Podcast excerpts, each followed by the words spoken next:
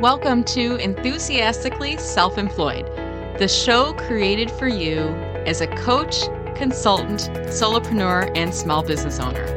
Those of us who are enthusiastic about growing our business and learning along the way. This show features expert interviews from business rock stars in my network, plus solo episodes with marketing and LinkedIn tips from me, Brenda Meller. Years ago, the universe nudged me forward into a new path as a solopreneur. I didn't know it at the time, but my career in corporate marketing and my knack for LinkedIn opened a new door for me. Whatever brought you into being self employed, whether it was a corporate career transition, downsizing, early retirement, or a desire for a more fulfilling career path, my guess is you found this show because you are also enthusiastically self employed.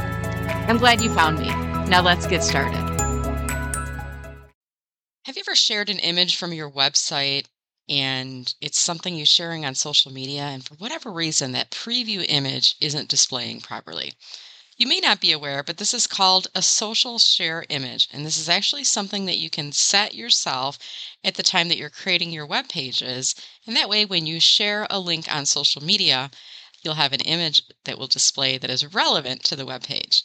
Now, sometimes when I see these online, it's either a broken image in the middle or it's something that looks like an illustration, a very crude illustration of a landscape image. And sometimes you even get a broken graphic that is displaying almost like a puzzle piece graphic or something that looks odd. It's not what it should be, at any rate, right? And this is just a really a sign of somebody who's maybe not aware of what the process is to set up the social share image. This podcast episode was inspired by a blog that I've got on my website. And the blog is called What is a Social Share Image and How Do You Set It on Your Website? I'll link to that below in case you want to read it.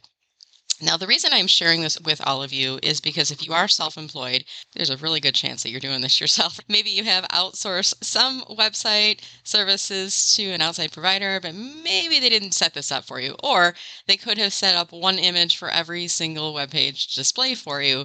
And the image that is appearing when you're sharing a link is not really relevant to the topic that the, the web page is all about. I want to explain this to you, but I'm not going to get too techy on you here.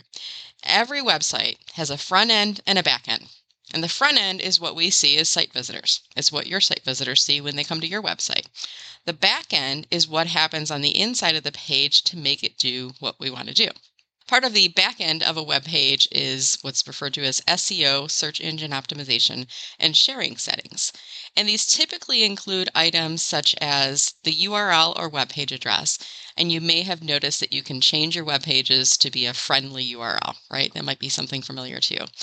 They also typically will include what's referred to as a page title.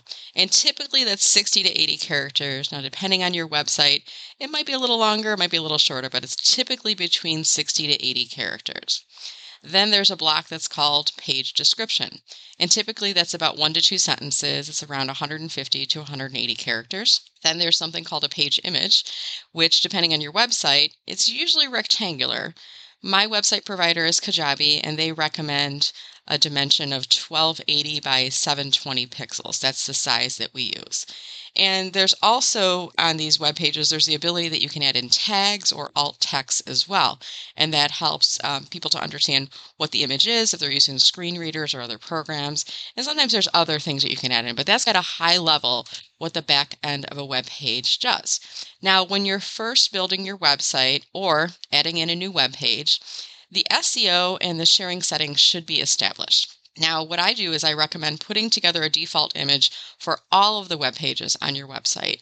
And I recommend that image be your company logo on a white background, something really simple that's easy to see.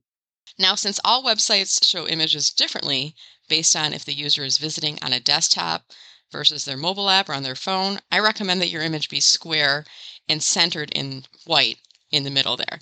That way, the image won't be cropped, showing only a portion of your logo. Looks messy, in my opinion. A lot of times when you share images online, you may notice that the website is displaying it a bit different. You might share an updated website on Facebook and the social share image is updating, but you share the same thing on LinkedIn and it's the last version. It, did, it didn't catch up with the new social share image. Have you noticed that? That's because LinkedIn remembers the first time a web page is shared. even if you've updated that social share image, it's not going to remember. It's like a ketchup bottle getting stuck. So, what you have to do is you have to run it through the LinkedIn Post Inspector in order to get that updated. More on that later. This is something that I see for a lot of clients that's, that's happening, and I wanted to make sure that you are aware that there is a way that you can go into your website and you can update that social share image. With all of that said, here's my advice for you. The first thing is set up a default social share image for every page of your website. Just get it set up by default. You should have the ability to go back later and customize individual web pages, but make sure you have a social share image in place for every page of your website. Now, it should be fairly easy to do this. If you're not sure, do a help search for your website provider and just type in social share image and it should give you instructions on setting that up. Okay. And then again, I do recommend that this image be of your company logo on a white background. And my third piece of advice here is since all websites show images differently based on the, if the user's visiting on their desktop versus their mobile app, I recommend that your image be square and centered in the middle of that block on, on a white background or with some background around it. That way, the image won't be cropped, showing only a portion of your logo because it looks a little bit messy. The next thing is if your website's SEO gives you recommended dimensions, follow them. If not, I recommend 1280 by 720 pixels because that's what my website provider recommends and it seems to work out pretty well. Before you share a link on LinkedIn, or for that matter on other social media, test it by just prepping a post and putting the link in there and letting it display, but don't publish it. This allows you to see it in a preview mode before you publish it. Now, if you've done so and it's not the right image, then what I want you to do is to go to the LinkedIn Post Inspector, put your link inside that page, and that way it'll update and refresh it with the new image that you've uploaded. Now, the website for the LinkedIn Post Inspector is linkedin.com slash post inspector. I will put it in show notes as well. And this is a link that I also have listed on my website. So if you're ever getting stuck, just come back to the homepage of my website. And if you scroll all the way down to the bottom, this is actually a pretty cool thing I've set up for all of you.